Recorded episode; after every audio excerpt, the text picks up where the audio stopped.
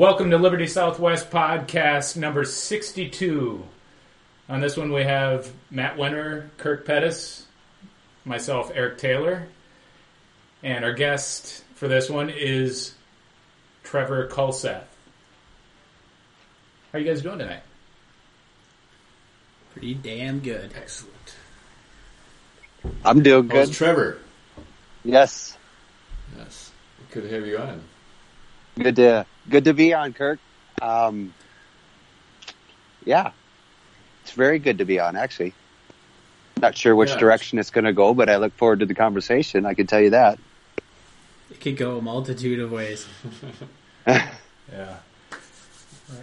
Well, this is uh, this is uh, another first for us. Not only it's been a long time since we've had a guest, but the first time we've had a coroner Yep. and uh, fun- Like a, like a funeral corner director. chat. Yeah. So, uh, yeah, I guess Oh. a little bit about me. I've been a licensed funeral director for 20 years. I guess I've been in funeral service for 23 years. Um, I've served as the coroner of the county I live in for 15 of the last years. So certainly have an interesting job at times, and I would imagine you guys might have some questions, but honored to be here and and visit with views with you guys. Excellent. Yeah. What What's your favorite part about being a coroner? Or uh, My favorite- the funeral home. Well, you know, re- real we're realistically talking about two different jobs here. So as far as the funeral service goes, and that's my actual business is funeral home, um, funeral services. My favorite part is honestly, you know, just helping people through probably one of the most difficult times that they're faced with when when tragedy strikes on your door or loss of cancer or just death in general. Um, you know, it's our darkest days as individual families. And as a young kid, I had an interest in helping people. Um, I like to describe myself as a fixer. I'm always happiest when others around me are fixed or happy. And so it was sort of a, a calling. I just, I love people and I wanted to help people and I wanted to help people at their difficult times. So I just, I was in seventh grade and had a draw to it, which is kind of weird. It really bothered my mom to have a seventh grader that came home and said he wanted to be a funeral director. But, uh, I, I can imagine. You know, one thing I'll always remember about that, a couple days after I told my mother what I wanted to do, um, I was in the kitchen with her and she just looked at me and she's like, do you really want to be a funeral director? And I said, you know, mom, I do. And she looked right at me and the best advice I think that my mother's given me as far as business sense or just being a good human being in general is she looked right at me like I'm sure your mothers have done and she stuck her hand out and poked me in the chest and she said, you promised me one thing. And I said, what's that? And she goes, you treat everybody like it's your mom or it's your dad because it is somebody's mom or dad or brother or sister or, you know, unfortunately child at times. And just a great way for me to, to, to build my outlook on, on what my future profession would be. So that's really where the draw came. Yeah, that's great. It just shows, you know, everyone has their passions and you can go out there. and Oh, absolutely. You know- and create value for people. It, it's obviously it is times. it's a very important job because it, it's it's really the second oldest profession in the world behind prostitution, and we can talk about that later if you guys want. but it, you know, funeral service is something that's always been around, and um, yeah, I don't even know where I was really going with that, Kirk. What were you saying? I was going to tell you something, I completely forgot. Well, I just like to see people follow their passions, and you never know exactly what. Right, and, and yeah, and you reminded gonna me what I was going to say. You know, never. when I was growing up, even like in college, if you were out and maybe you were to meet a girl or something and they asked what you were going to college for or what you do, you know, it's weird because there is such a dark stigma around funeral service. You know, most people think funeral directors are weirdos. And, uh, so it's, it's kind of fun to try and break some of those barriers too. But I would always tell my mom, she'd always say, how in the world can you do what you do every day? And again, that's my passion. That's what I love to do. My mom was an accountant who had an office where she would punch numbers all day. And I'm like, how could you do what you do all day? That would drive me crazy. You know, so you're absolutely right. We all have draws to, to interests. Um, I feel very fortunate that I've, I've, I, I'm fortunate that I get to do the one that I truly am passionate about, and that is the funeral service.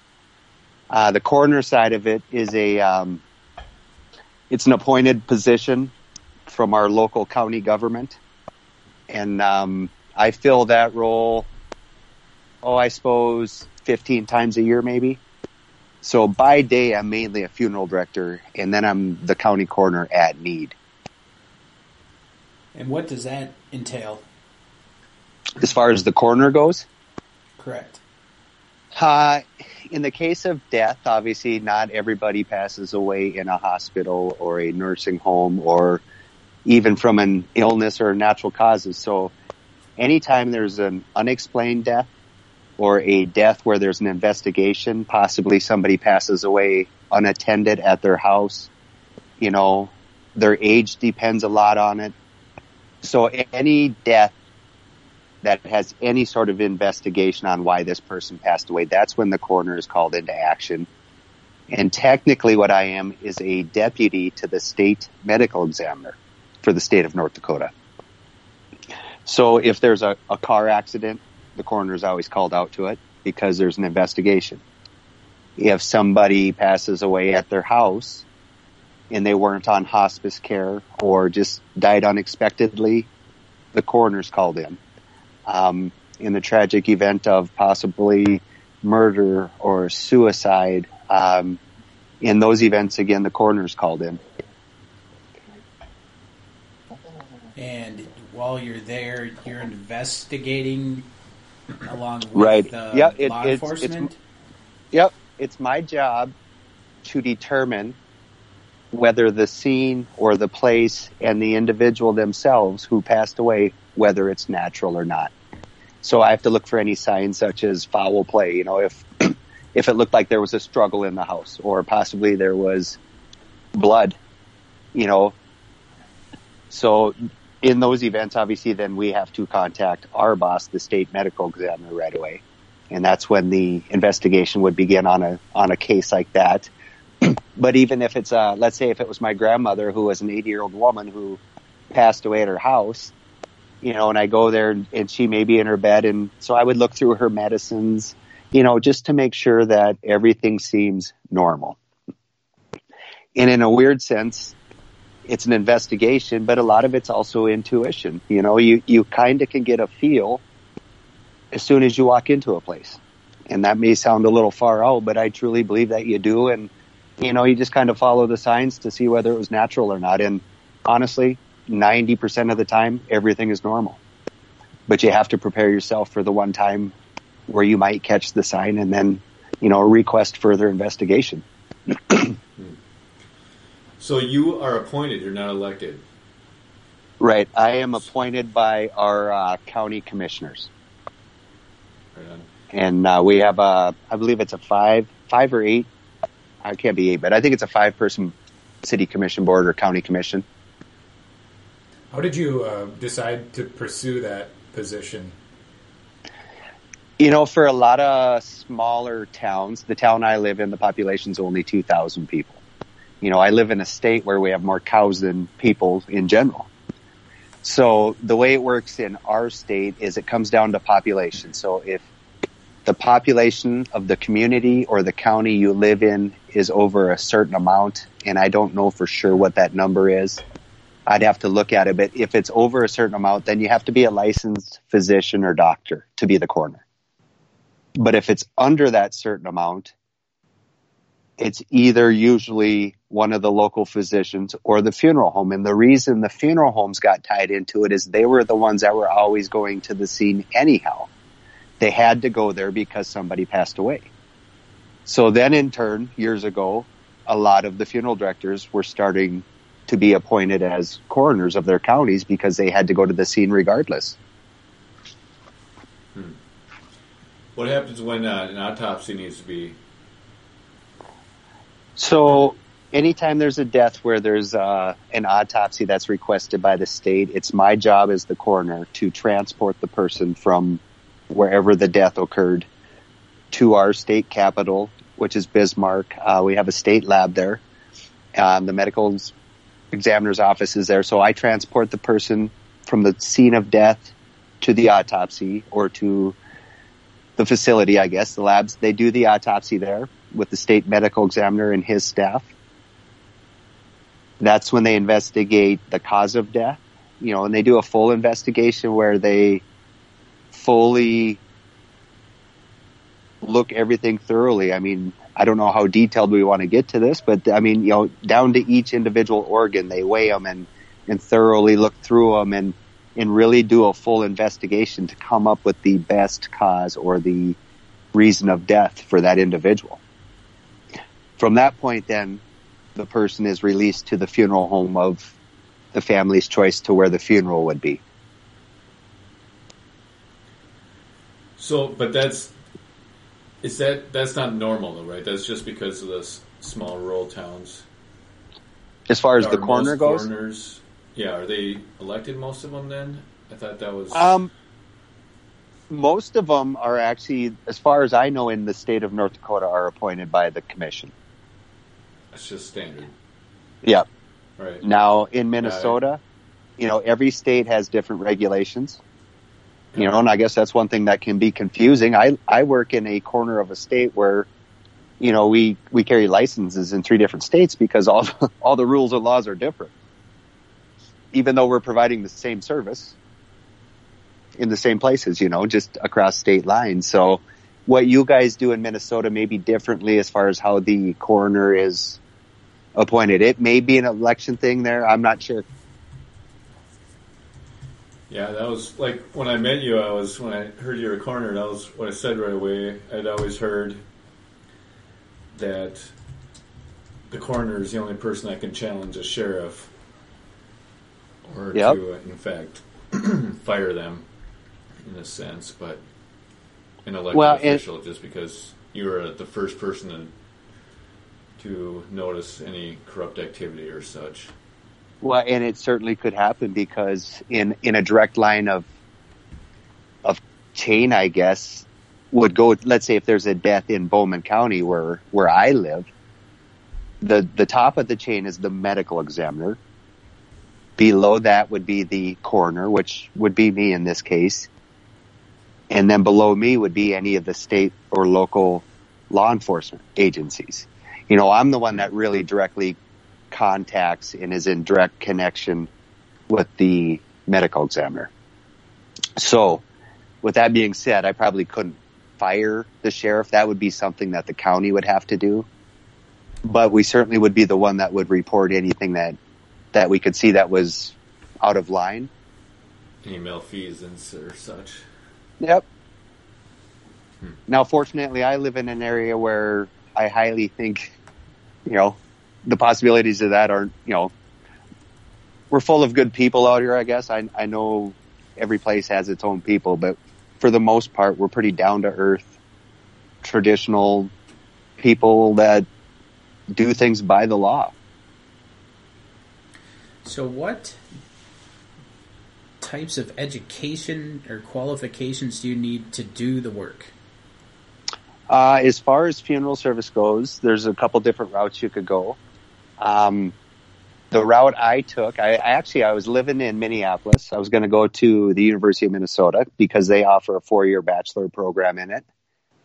So I got my residency in Minnesota, and then when it came time to apply for the funeral service part of the school, it was more expensive for me to go in-state at the U in Minnesota than it was to go out of state in Oklahoma. So I attended school in the University of Central Oklahoma. Um, and I've got a four year degree. So I basically have a bachelor's in science that's emphasized in funeral service. You know, so the, the difference really is I, I have more psychologies, um, grief counseling courses, classes, understanding death, and then the science side, the anatomies and the chemistries and, and those sides. And the reason I went that route, I guess, more than anything, is if I would burn out, it is a job that the burnout rate is very high. Um, it can be very stressful dealing with death every day.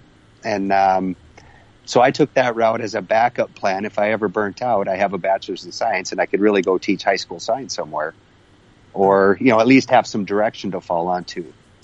Now, there are a, a number of trade schools that will teach you how to do the, the embalming side of funeral service. So you can do that in a two year program, you know, and do an apprenticeship and, and become a licensed director too. So you don't necessarily need the four year degree in certain states. Now, Minnesota is a state that they require the four year degree. And I would believe the reason they do that is because they offer the four year degree program at their state university. But North Dakota, South Dakota, um, even Wisconsin, Iowa, most of them, you can practice funeral service if you have the two year degree. So every state's a little different on that as well. So, you know, as far as the education goes, you could do the two year degree and learn the trade side of it, or you could do the four year degree and fully get a bachelor's degree with the uh, the grief counseling classes and understanding death on top of the lab side. I have a- I have So it's pretty interesting. Every day is definitely interesting. sorry. I'll tell you that. So, yeah, sorry about that. I, I was kind of, I was kind of curious about uh, when you were talking about how you got interested in the fields. So you're Yeah. in seventh grade, and I'm sure you came across something, or um, there, there was an epiphany of some sort, or wh- what, what was that thing that? The moment of clarity. Yeah, Um, you know, for me, it was very simple. Um, it was actually a class project that we had to do. It turned out being my my mentor and, and the guy I purchased my funeral home from. Um, so in seventh grade, we had to do these career reports, and we had to interview one of the local business owners and do like a five minute little speech on it. And I was always a little different kid. I've always been one that's kind of gone against the grain and um, I knew nobody would call the funeral director. Nobody had it in them to call the funeral director. I knew nobody would call him. So, being a little different, I called the funeral director and asked him if I could come visit with him about his job. And after an hour of sitting down with him, when I walked out of his house that day, I knew what I was going to do. And basically serendipity yeah, to a certain extent. One one hundred percent. And you know, the neat thing about it is this gentleman always had told me, even at a young age, he said, Trevor, if you ever want to come home. Now he had three kids himself, so he'd always say, if my kids don't go into funeral service, if you want to come home, I'll bring you home. And um, you know, as as most kids who grow up in funeral service, a lot of them don't become funeral directors because of you know, they see the lives their parents may live on call. You know, like I live on call 24 seven every day of the year. So it might be, you know, I might have to leave right during this podcast if something would happen, or I may fall asleep and it's 40 below tonight and I may have to go to work. So a lot of kids don't go into it because they see their parent living that lifestyle. And, um, you know, I've been, I've can, I canceled two vacations last year because of work and being called out of Christmas, you know, so fortunately for me, his kids didn't go into it, and um, he rang true on his promise and brought me home. And I worked with him for five years, and then I I bought him out, and he worked with me for four years until he passed away. So that was a day that really changed my life, and that was the one that gave me the focus to see what what in my heart I felt like I was placed here to do. Nice. No, it as, uh, It, it's Liberty interesting. You know, it, it's it's certainly not a job that that you just immediately think of, but you know, there's always a need for for funeral directors because we're all gonna die. You know, death is is a as much a part of life as is being born, and um, we don't like to think about it, and we certainly have to struggle sometimes discussing it, but you know, we're eventually all to get there. And um, at a young age, I was just drawn to it and trying to understand it and, and figure out why people react the way they do when they go through losses and It's it's a never you never fully get a grip. You know, you're learning every day. Every day is different from the previous day because every family is different, and even every situation on how the death occurred is different. So it, it's really neat in that. That's one of the things I enjoy too. Is it doesn't become Groundhog's Day, where every day I wake up, I honestly don't know what I'm going to be doing because at any minute I might be going three hours in one direction to pick up somebody who passed away, or you know I might be doing nothing for for six hours and then get called into work. So it, it's kind of neat. It keeps me on my toes, I guess, in some sense. So, is there any licensure requirement? Yes. Um, again, every state's different. Now, in the state of North Dakota, they offer a funeral director's license, which covers both the embalmer and the funeral director. So if you're licensed in North Dakota, you can do the embalmings legally and you can make funeral arrangements with a family and run a funeral. Now some states like Oklahoma, where I was first licensed, you got two licenses. You'd get one just as an embalmer and one just as a funeral director. Because there were a lot of people who owned funeral homes who were licensed funeral directors, but they didn't have the education in the embalming side, so then they would hire embalmers. So every state's different. I like the way North Dakota does it. You know, they make sure that you do both parts. So, you know, Minnesota, Minnesota is a state where you have to be nationally licensed. I know they used to be. I guess I shouldn't say that as a definite 100%, but but Minnesota is a state where you have to be nationally licensed, and in North Dakota you don't have to be nationally licensed. I know in South Dakota you have to be nationally licensed. So it really falls onto the state deciding on what you know what our laws are. We um, we don't really ha- we're not overseen federally really. It's all through state laws, and, and the states themselves set what our laws are. Is it expensive to gain licensure? You know, it's it's fairly reasonable. It's $150 a license. So, you know, if you have a funeral home that had 10 funeral directors, that'd be 150 per per license and then certainly for your establishment as well. So, depends how you look at it. I say it's pretty affordable for only $150 a year. But they certainly charge us every year for it. What do you think the?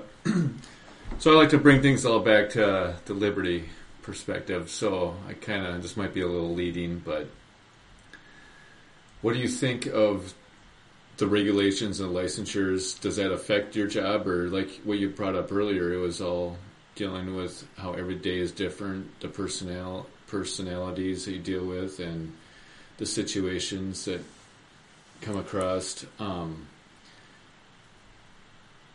do you find that it, it, helps to have more of a base from the state or federal, or is it you know you and how you want to assess the situation?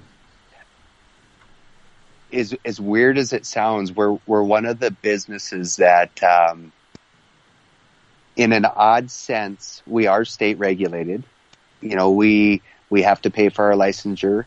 I do get um, once a year, you know, they'll come through my establishment to make sure that I'm following all state laws. I fortunately have not been fined, but I, I do know they fine you if you're delinquent in, in following some of the requirements.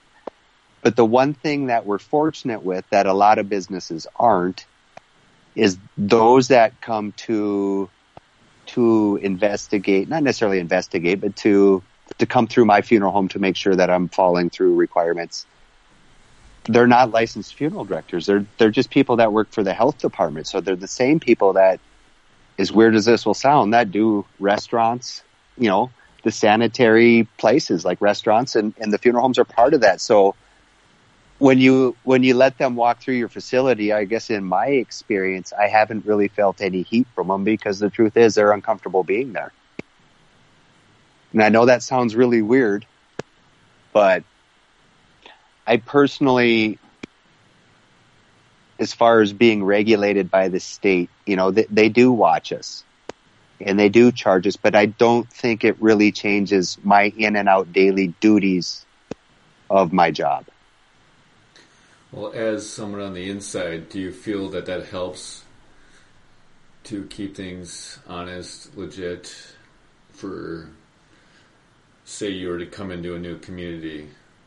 Or do you Yeah. think that it's more of a given that comes with the job that, that to be successful at what you do? I mean, I guess citizens really can't, or the community doesn't really seek you out. You're kind of always the person that a family Right. will have to deal with regardless. In, in my community, yes. You know, I have some friendly competitors in neighboring towns, but you know, we don't have that ultimate. So those that that are going to pass away in our community are are going to use us, but they seek you out too. You know, as far as you know, I'm very fortunate that I I do run my business in a small town for the same sense that I do still do things on a handshake with the trust, you know, where people will walk out the door without paying, you know, you trust in it that they will pay. And, um, you know, so as far as the state overseeing it, that's how I personally run my business. Now, other business owners don't run theirs that way. And I think we as individual funeral homes should be able to pick and choose, you know, how we decide to run it. And our state will jump in, but like I say, they don't watch us really you know, they watch us for safety reasons more than how we run our business. Mm-hmm. If that makes sense. Now, do you? I guess I'm definitely not familiar with this, but in the larger towns, are there multiple coroners? Are there, you know, since I'm sure there's multiple funeral homes in greater It's metropolitan ge- areas? it's generally per county. So each county has a coroner. Now, in counties, let's say such as Hennepin County, they have multiple coroners, but there's one head coroner and then there's deputies to that coroner.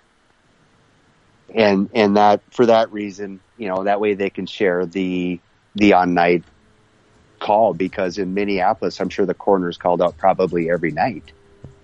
You know, where I'm fortunate, I go on a coroner's call 15 times a year. Mm-hmm. Yeah, I, I guess when I think about it as the anarchy side of me, it's like I'm not always for that someone that I have to deal with that the state's regulated. Like say, Yes, and- and, And I'm one, I'm, I'm with you. I'm one who I don't like to be no told how I should run my business. exactly. And, and honestly, I, I, you know, whether it's state regulated or not, I run it the same way. And, and fortunately for me, I do fall within the state regulations, but I don't like being told what I can and can't do with my business. And, you know, I guess that's my personal feeling on, on the state jumping in on it. You know, one issue that I personally had with our state is, and like most things, it comes down to the dollar, but I used to be able to type up a death certificate if somebody passed away. I could take it to the physician at the hospital or nursing home, or in this case, if it was a coroner's signature, then I would sign on it. And I could take it up. And again, this is where local government would come in, but I would take it to our county courthouse and I could get death certificates the same day. As long as I was able to get the doctor's signature on it. Well, the state jumped in because the county was getting the money instead of the state. And you know because you have to purchase a death certificate it's it's not given to you. It has to be purchased through the state. So the county wanted the money or the state wanted the money instead of the county. So everything is now paperless and it has to go through our state government instead of the county government and then 2 years later they jumped the price from it used to cost $27 for us to get 12 of them and now it costs $125 so the state got involved and then they jumped up the price. So that bothered me. And to me, that was the state over jumping. But Why did they, why did they do that exactly? um, why did they up the price or why did they want to file everything so through them? significantly. Say that one more time, Eric. Uh, why did they up the price? It seems like a significant increase. Oh, it's a huge jump. And, and I can't even tell you the reasoning for it. Now, I'm a business owner. And let's say if my average funeral was $7,000. Can you imagine if two years and then I turned around and said, oh, by the way, that is now $92,000? Right. You know, and that's kind of what the state did. They took an amount that we felt was fair and jumped it up so they could profit, so the state could have the money. with with no explanation or No, I we never got a letter, and we're the ones who order Are them, and we're the ones who type them up. Are there taxes like so? If say my father passed away, are there certain state taxes that you have to deal with, or is it besides just the death tax of say estate taxes? Or No, they're they're uh, what a lot of funeral homes will do it differently. What I do is I pay the tax on all services. So, you know, when I'm included. sitting with a family, we come down to the bottom number as far as what the contract is, and then I don't go. And then there's six percent sales tax.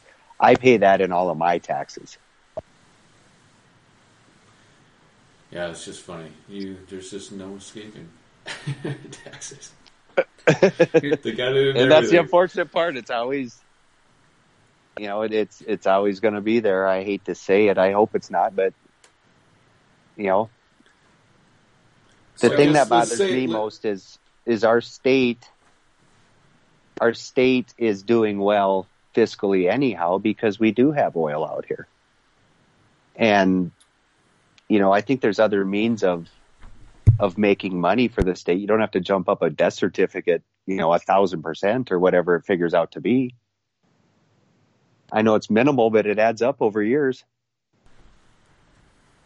So do you But- find that without a state or regulations that without I mean would it would it really impede your business at all or you could I don't think I don't think it would impede the good ones without at all.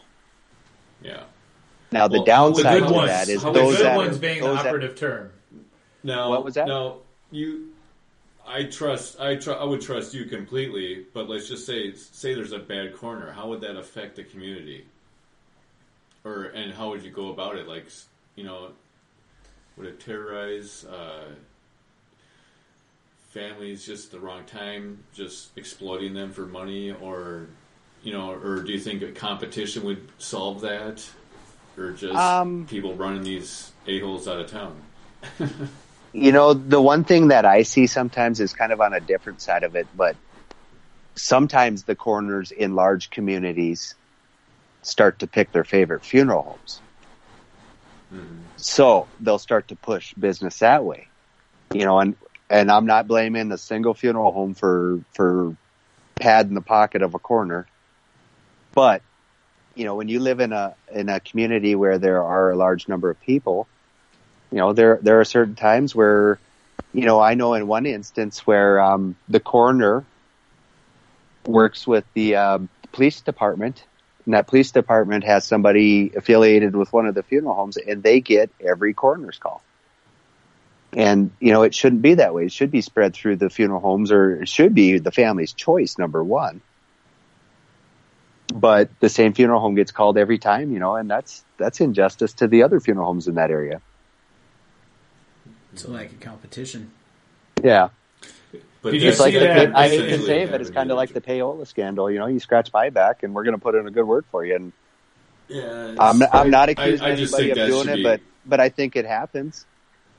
yeah, that's going to happen without the state or with the state, and unfortunately, Right. it can happen easily or with the state. I, I do Did think you- the one the one downside, real quick though, to not being regulated hard by the state. You know, if if I wasn't regulated, I would absolutely run my business the same way I run it as if I was regulated. However, there are that bottom percent who probably already already don't run their business into the regulations, you know, and they're just waiting until they get fined. You know, those people will probably get worse. So, you know, in some sense, I think your best your best funeral home businesses will stay the top quality, but I can see some of the lower ones going even lower and trying to, you know, Cut corners. right. And, and the way they Well, cut corners is certain- not putting money back into their facility or their cars are outdated. You know, where you know some of these things that that really does affect the outcome of the funeral a little bit. So.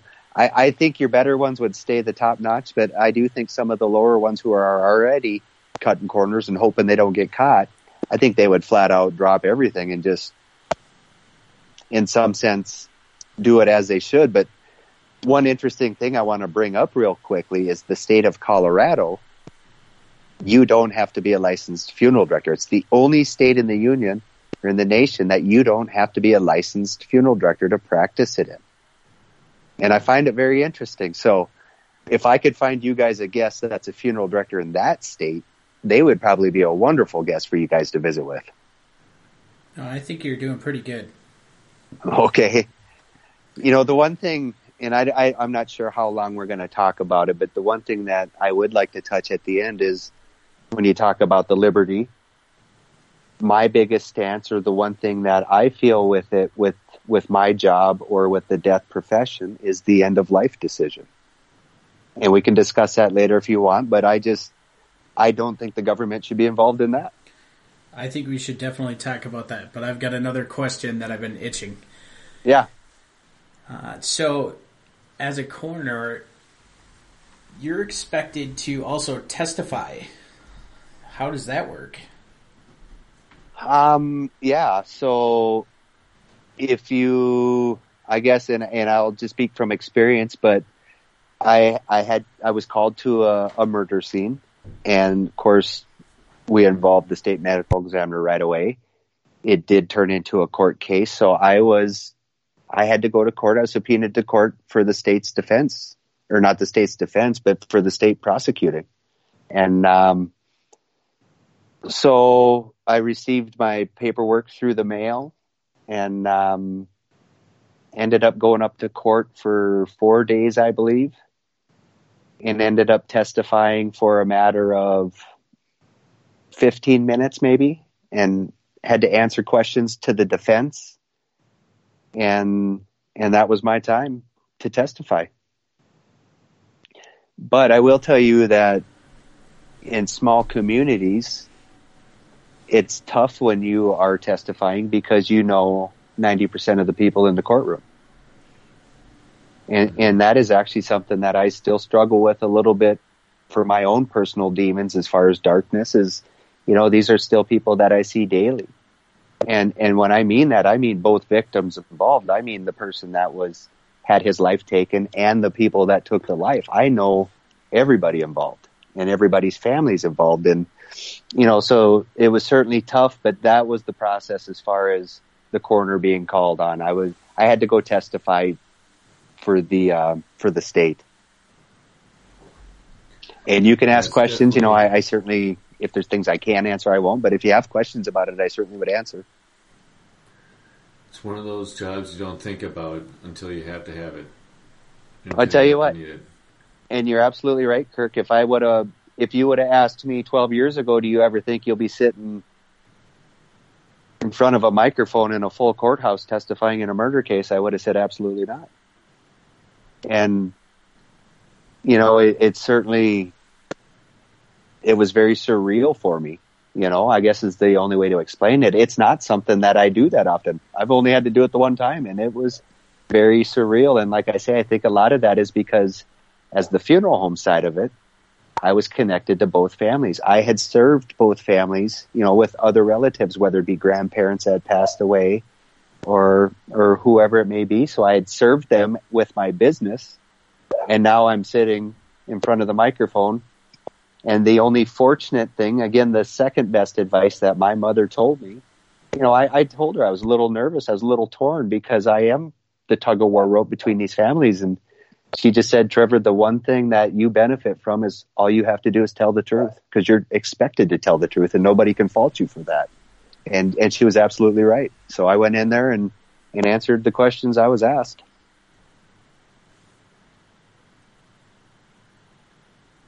I would not like to do it again. I can tell you that. That's a tough situation. you know it is it's just it, it's tough and as a parent you know when you, anytime there's a, a death of a young person that that really draws you close too because being a dad myself you know you you understand it i, I tell you what i had a car wreck a year ago um, and i was called to the scene as the coroner and I will honestly tell you that it changed my life. It was the one time in my life where I felt the heavy come in and, um, you know, it is. It, it can be dark and it can be heavy. So you have to find outlets. Um, whether I personally like to golf, I like to play guitar, and I like to chase my kids around and, and watch their sporting events. You No, so you have to find things to keep the level mind because you see things that that could damage you permanently. You know, you see car accidents of people you know, and I tell you what, it's not very easy to go to a car wreck when it's one of your friends' kid. So it, it, it can be very, very dark days, I guess. But the gratitude that comes with it too is, is irreplaceable. I mean, I, I truly bond with each and every family that I sit down with. And, and fortunately for me, by the time everything is over with, they treat me as if I'm part of their family. And, you know, to me, that's the best gift that I could receive. That's what makes me happy. And that's what gives me the reason to do what, what I do and to continue to do what I do until I retire someday. Yeah, like we were talking about, you truly are, in some sense, uh, kind of the gatekeeper to the Yeah. afterlife. You know, uh, you know, kind of intermediary. Yeah, you know, and Eric, I can even bring that up, you know, when we're talking about that.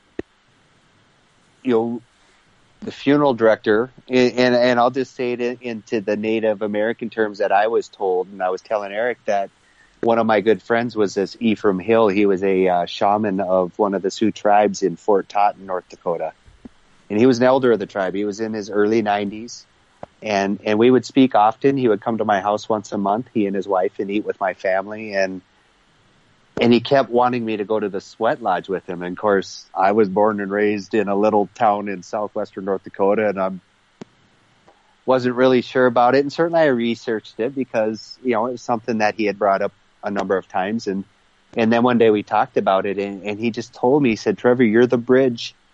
You are the ferryman or the carrier or Charon to the river Styx to Elysium." He said, "You are the one that takes our loved ones or bridges them to the afterlife." And he said, unfortunately with that is you will always carry a part of them with you for being that bridge. And that's why he wanted me to go to the sweat lodge with him so I could purify or cleanse my body again to get that off. And, and I really wished I would have, you know, I, I, I look back now and this gentleman himself has passed on. Um, but some of their traditions, some of the best and, and, and just so neat, but yeah, you know, just to talk about that, Eric. But it, it was it's certainly a neat thing that I wished I would have possibly wished I would have done it. I guess. Well, it's, it's never too it's never too late to take some, Right. you know take up an offer like that because I have to and I think you and I have talked about this a little bit. I mean, you take on I think in every instance you take on psychic energy. You know, Absolutely. from- I mean, even being exposed to these people, and, and, and it's a it's a it's a big transition.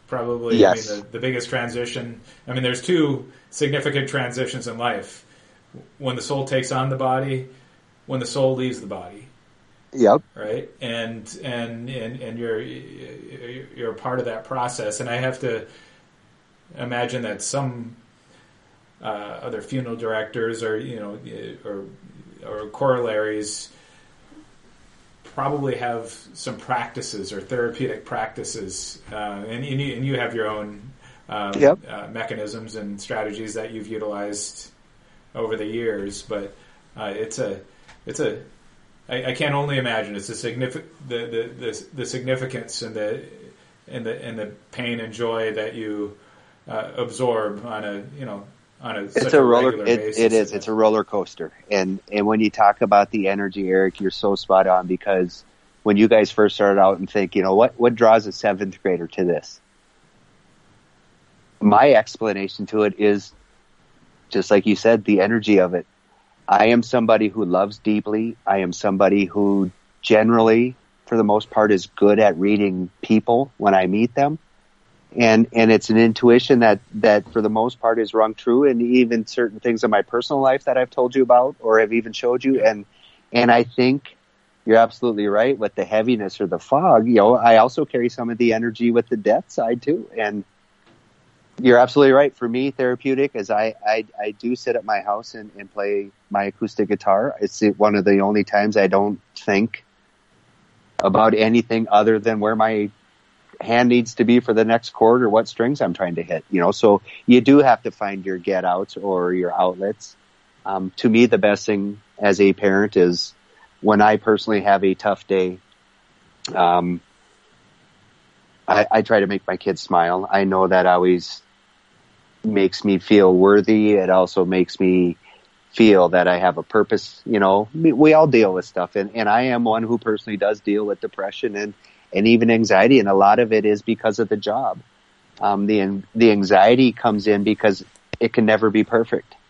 I can always, I always, you know, even coming down to putting makeup on a person, I might put a lady's lipstick on 50 times trying to get it perfect. And that's where the anxiety comes in. And I finally just have to tell myself that it's never going to be perfect. This is the best it'll be. And, you know, so the anxiety can drive you crazy at times. And then certainly you, you carry the weight of the depression. And, um, so I would strongly recommend if anybody is curious about funeral service, number one, research it. I, I absolutely love what I do, but in the same sense, you know, you, you have to prepare yourself for the tough because it, it's not a, it's not a nine to five where you go home and, and you just leave work until you come back the next day. It is, it is certainly something that not only is with you at work and when you get home, but it's with you everywhere. You know, one thing for me, living in a small community, is even when I take my family out to eat, I will drive to the neighboring community just because we can eat in peace without people coming and wanting to talk about funerals or, you know, because you do, you become part of their families and, and, and, and it all means well, but I also want to have privacy with my kids. If my kids are eating breakfast, I don't want somebody talking about the car wreck we just went to the day before. And that's what happens. You know, you become so part of their life in a small community. It's like, they're watching a show. It's kind of weird. But I will tell you this. If I could do it all over again, I'd do it in a heartbeat. I absolutely well, love everything about it from the, from the, from the mysterious side, of, you know, the macabre, the dark, um, even in, this will sound weird, but even in a small town, you know, I've, I've gone through some personal things here recently and have lost some weight and stuff and you become their own. And the old ladies in town, you would have thought somebody in my own family passed away. They were baking hams and bringing bars. You guys should come back out and visit again. I got more food at my house of, of people trying to fatten me up. So, but, sounds, but in all sounds aspects, like a good idea, you know, it, I could put some weight on. it, uh, it, it certainly has those rewards too, but it is, it's such an interesting job you know, everything about it is interesting. And the reason it's interesting is there's so much about it that's unknown. And I'm glad that you guys asked me to come on and you really can ask anything you want because the only way to make the public aware of what we are or that we are normal people is to answer any questions they have. You know, the only way to, to find out that there are some cool funeral directors in the world is, is to ask those questions and to search out and find them, you know, and, and through our friends, obviously we've all met each other and, you know, it, we're not all weirdos. So just a couple of us, I guess. Some of us. Uh, yeah. I'm teasing. Yeah. Just the, uh, so, so, so segueing into the kind of the um, final piece and kind of what we'll talk about last year is is uh, right to life, and okay. you know those situations that are are nebulous or gray, and I have to imagine that's probably, and I think you allude, uh, alluded to it earlier. That's one of the most difficult and somewhat regulated areas to, to you know to make the proper decisions for everyone involved, right? Correct. Absolutely and um, you know it's probably the one where the government does jump in most. And um, you know, my personal feeling on it is that my body is my body, and I should not be told to what I can and can't do with my body. That should be my choice. It is one of the most precious decisions. And I know it sounds weird to say precious, but it's a decision that only I should make as an individual. And certainly, you know, with discussion of family, um, certainly there's circumstances that I think, you know, that could come into effect. And I don't want to say over-regulated, but, you know, let's say if it's a terminally ill cancer.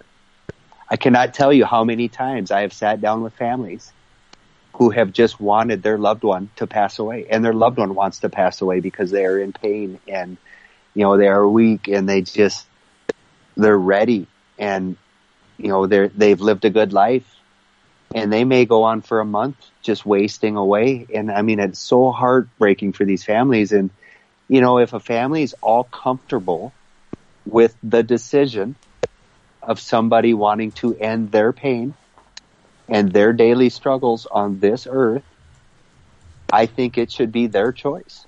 I really do. And that's my personal view on it. And you guys certainly can tell me your thoughts on it, but that's, that's where I stand on it. I, I feel that it's my life and my body. Why can you tell me what I can and can't do with it? I definitely agree with that. It's with and with hearing what your profession, you deal with a lot of just suddenness. Yep. Uh, it's never the right time. It's uh, generally always unexpected. And even those not prepared even, for e- generally. and, and Kirk, yeah, Kirk, you're right because even those that have terminal cancer, even though they know their loved one is going to die, it's not even an option whether they're going to get better. They're going to die. It's still a shock, even when you're preparing yourself for it.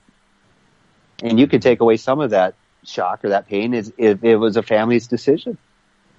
And you know, you you also by then, and as weird as this may sound, but a lot of families, and mine included, would probably be like, you know, dad's not well, dad wants to do this. We can plan it as a family and we can all be there to do our goodbyes without that being taken from us too. We know when the end of life will happen if they would allow it to be legal. We know when that controlled situation will take place so we we can plan to come and say our goodbyes and get our grandkids to grandpa or grandma, you know, where certainly we do that when somebody's dying of cancer, but you might sit in a, in a hotel room for a month paying hotel rent every night because your loved one, you know, wants to pass away and their, their body physically won't let go yet.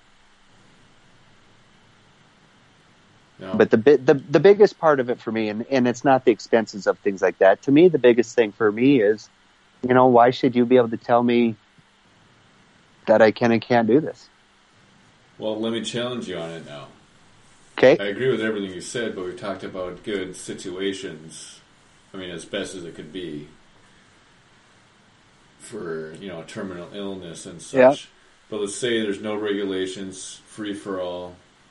There's funeral homes, coroners, and then now people have the right to take their lives. And so let's say there's a business in it of assisted suicide you know, I I could find there'd be benefits to where you would, if someone came to us, say you did that, provide that service, assisted suicide, where someone came to you, I feel like your first, just knowing you, your first goal would be to talk them out of it or to provide other help. Or to find Right. out, number one, their reasoning for it. Yes. You know, to me would be most importantly, what is your reasoning for wanting to, to end your life?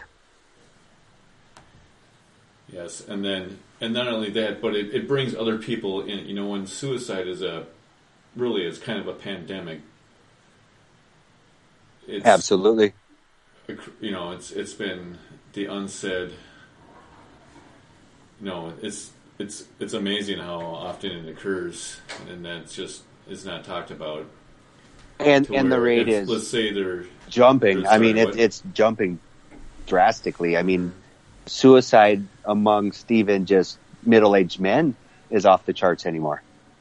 You know, well, and, and let's say it's legal. I always say every problem is a business, you know, that can solve, you know, remediate these things and provide benefit for society. since this is happening, if it wasn't illegal, people would go to have help to do it instead of doing it themselves, most likely. And Yes. people would help. I, I, I, do think there would have the to be, last uh, absolute thing. yeah, I don't think it could be a free for all. Um, you know, I, it, it, it's a gray area there as far as how you'd regulate it because what we're trying to do is limit regulations on what they're doing, but yet regulate it. But to me personally, I think it really comes down to situational death. If, if death is imminent and you are in pain, you know, I'm 100%. But if I'm a 17 year old kid whose girlfriend just dumped me, you know, in that case, I'm not in favor for assisted suicide. You know, that's Oh. where you reach out to get the kid help. But Yeah, and so my point is, is it's hard to regulate that in a sense, other than the the one way would be the terminal illness. You know, you'd just have to clarify it as if you are terminally ill, then it's okay. You know. And there's so many, I, I think, of those situations that because of the way law is structured now, where the, where you simply can't pull the plug, and that's by far the most expensive part of life, Oh. right? Where you're Absolutely, where- and and and I'm trying to remember what was the lady's name. Was it down in Florida that was on life support for so long? You know, and it was such a, you know, it was a huge court case. true. I don't know why it's slipping my mind right now, but but yeah, you know, I just I, I've seen the ins and outs of cancer. I've seen the struggles of it, and I just don't think the government should be able to tell me what I can and can't do with my body if I, you know, I guess in this case, if we said if I was terminally ill. Well, that's why I was challenging you with it. Like, this is the ideal circumstance, which you can, we can all agree to that. But how do you make a law and a regulation to that effect, and then go from there? When I promote anarchy, in a sense, I would agree to. I mean, I think every community would have certain regulations, and there's no way it's ever going to allow Right. I think the communities would regulate themselves efficiently. on terminal. And, I, and my thought on this is this is probably, and, and, and you may or may not have, yeah, well, I, I'm sure you're probably more aware of this than we are. Uh, th- there is financial incentives, specifically from, you know, uh, health providers to, to keep people alive. I mean, they just get Oh, th- th- those final those final months and years are are just cash cows for for these absolutely. right? It's probably it's probably the biggest pinnacle of of the cash cow. You know, that's with all of the medications that people are taking, with everything they are to to hang to life to another day for another bill for another charge at the hospital. I mean, you're absolutely right, Eric. That is healthcare. Obviously, is expensive to regardless, but end of life is very expensive. If you know, like you say, they're pushing medicines to keep you alive, and you know, it could completely bankrupt a family. I broke my leg a couple years ago. By the time that was done, it was like eighty four thousand dollars. You know, and that's Crazy. pretty wild for a leg break. So you can about imagine Right. what end of life is is like. Yeah, yeah. I'd it's hate to see those bills. You know, I personally have not. There's astronomical. Yeah. Yeah, I can't even imagine. You know, there's certain pills out there that are you know thousand dollars a day, and you got to take thirty of them a month. Can you imagine? Right, and and that's kind of was a leading thought or question. I mean, we have they're, they're corporate interests. that are involved, you know, in in the, in the costs and the structure and repealing this type of, I, I think this legal framework. Um, Yeah. That you know, the, people, you know, people like yourself or physicians. It'd be it'd be interesting to see if if banding together, yeah, some of this could change because I think it's a it, it does bankrupt families, and it, Absolutely. it, and it and it basically torpedoes fortunes. Uh, you know, at, Yeah. the, at, at the end of life. Um, so you know, as we're kind of wrapping up here, have you seen, or do you have any thoughts on how to potentially, you know, this this can be changed because it, it it seems like it's it's something that's in place, and you hear you, you hear a conversation from time to time and say, well, we'd like to get this, you know, maybe changed a bit, but I haven't. Yeah. I, I've heard this You know, conversa- conversation it's- my whole adult life, and nothing has really changed too significantly about that. It's I- gotten way more I expensive, in fact. Yeah, I don't see anything changing. You know, it, it's end of life is is just like the whole abortion conversation deal with Yeah, with either side. It's it's such a touchy thing that obviously people will always argue about it. So I I don't see end of life changing the laws to to benefiting those that want to to practice, you know, that that right if they feel that they need to, but you know, I just my personal feeling on it again is why should the government be involved to tell me that I have to try and live as long as I can if I'm sick and I am dying and it's bankrupting my family?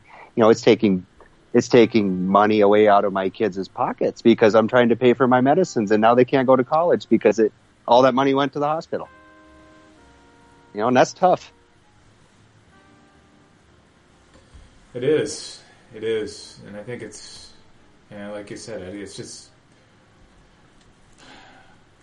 there's it no e- no penalizes you for getting sick, and and and we don't we don't always have, you know, we have a say in whether we get sick or not. Yeah, do you smoke? Do you not smoke? You know, there are certain factors that factor into it, but illness, it it, it is not prejudice. It doesn't care who you are. Cancer will find you if you are white, if you are black, if you are a man, if you are a woman.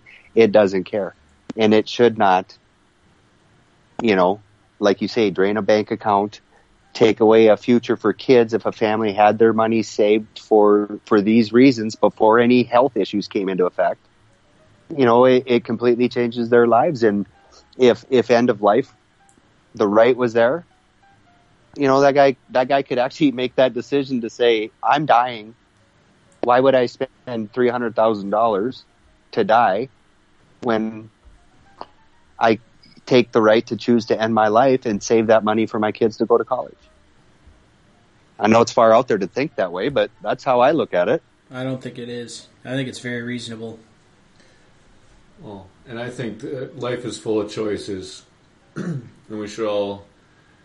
I find people ask for government to regulate other people to pick the right choices for them, and then when it comes down to the line, when you have to make really true hard choices, people aren't even used to making choices sometimes, and looking Yeah, to I'm- others to tell you what you can and cannot do. I agree with you. You know, I've always been one, like I say, I don't want to say, well, yeah, I, I've always been one a little against the grain. If you're going to tell me a reason, you know, why this can't be done, I was always the kid that would say, well, watch, or why can't it be done? And, you know, I, I, it's that way in my personal life. You're right. I, there are times where I just feel that regulations are overbearing and overseeing things that are probably slowing down certain things in societies. And that's my own personal feeling on it. I have a question for you on this, Trevor. Have you seen, or and I, I personally haven't seen or heard uh, this myself, but uh, you have any exposure to people who are, have said, you know, if I'm going to get sick or I'm uh, I'm at a point where uh, it's just not tenable, but I can still, you know, either write it into a will or a directive with family and, or friends. It's, it's say, take me to a place where it is legal fly me there or you know Yeah. give me that situation and and and and then move on from there have you are you aware of anything like that happening before or I'm I'm not. Um, yeah i'm not either I haven't heard that, but I would tell you one thing that would probably happen. Let's say if Florida, for instance, makes end of life right a right that we as as individuals have, and people start flying down there to end their life. What you will find is probably an overpopulated area of crematoriums and funeral homes right around these, you know, whether it's at a facility or not, because I truly feel that there would be quite a number of people that would possibly choose that right. And as dumb as this sounds, it also balances out a little bit of our overpopulation problem. If somebody is not doing well and they want to go, you know, they go. And that, you know, we, we know population's an issue. Nobody talks about it, but it is. And then the So to- you know, in a much better situation at the end of it. Oh, absolutely. And Well, You know, even- you know, all all phases of, of the family, right? yeah, you know, and if if the family's comfortable with it, then why are we the, stopping them? You know, Yeah, it, it would be absolutely terrible to to work your whole life, you know, and unfortunately paying taxes, everything that you may be against, and to get to end life and to have to spend it all on your death while you're dying, while the hospital's trying to keep you alive so they can pump more medicine, so you have to pump more money into their facility. And then your kids don't get the opportunity to succeed for what you've worked so hard for. You know, to me, that's just wrong. But that's, again, I'm, I'm rambling on the same thing, but that's my personal feeling on it. Yeah, it'd be interesting to see if if, if sometime in our lifetime, a country. It probably wouldn't be a state within the you know within within the union, but a country would provide that type of uh, freedom. But I like like you said, it, would Well- there would be a boom economy. The one thing Or that I jumped to, and I brought it up a little bit earlier, what if Colorado would do something like that? Or even Texas, you know, Texas kind of does their own thing. Right. I can see Texas putting in an end life right. Well, kind of. Uh, I think tech, Japanese culture has kind of had that with the Hariku. yeah, Is that what it is called? Seppuku. Or uh, feel so much shame that they are Right, It's a little bit different, but life, yeah, it's an it, it's You an know, interesting thought. cultural thing. And I want you guys to know how ironic this is. I'm picking up like jazz music in my headset, and it actually sounds like funeral home music. If you've ever experienced going into a funeral home, and that is that is one thing that I absolutely cannot stand is that just that dark, sad music, and I can hear it in my headset, so it, it feels like I'm right That's at how home. we- Uh, that's our that's our That's how of we show. close out the show. that's how we kill the show. Yeah. I can hear it. It sounds just like a funeral home. You guys might want to switch your ending song. Well, it's apropos. Unless it really right? is the end. You know, I could tell you a hundred funeral director jokes. Yeah. You want one Was funeral anything director else you'd joke? like to say right now? Absolutely. Throw it. Um, Throw a. Uh, all right, really dumb. Why do they put fences around Okay. cemeteries? why is it- Because people are dying to get in. And if I had a dollar that the government didn't take every time I heard that, I could do something.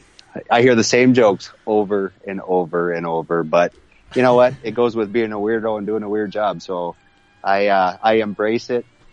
Those of you that have met me, you guys know I'm a fairly engaging guy. I just love people and, um, I'll Yeah. continue to march forward and, and help those that call upon my services and I'll, I'll march forward with being the coroner when called upon and, um, continue continuing on, I guess. Thank you very much. This has been Hey, very, very yeah, very honored. Oh. Sorry about that. Go ahead and speak. I was just going to tell you, I was very honored to do it. I was excited when you guys asked when we were out. And um, anytime you guys have questions, you could even text them so you could talk about them on the air. I certainly don't need to come on, but my phone line is always open and enjoyed the conversation. And, and I'd actually be curious to listen to more on your guys' views on, you know, some of the platform things with the, with your beliefs. I'd be very curious about it. So let me know when you do your next Door. podcast so I can listen in. time. Yeah.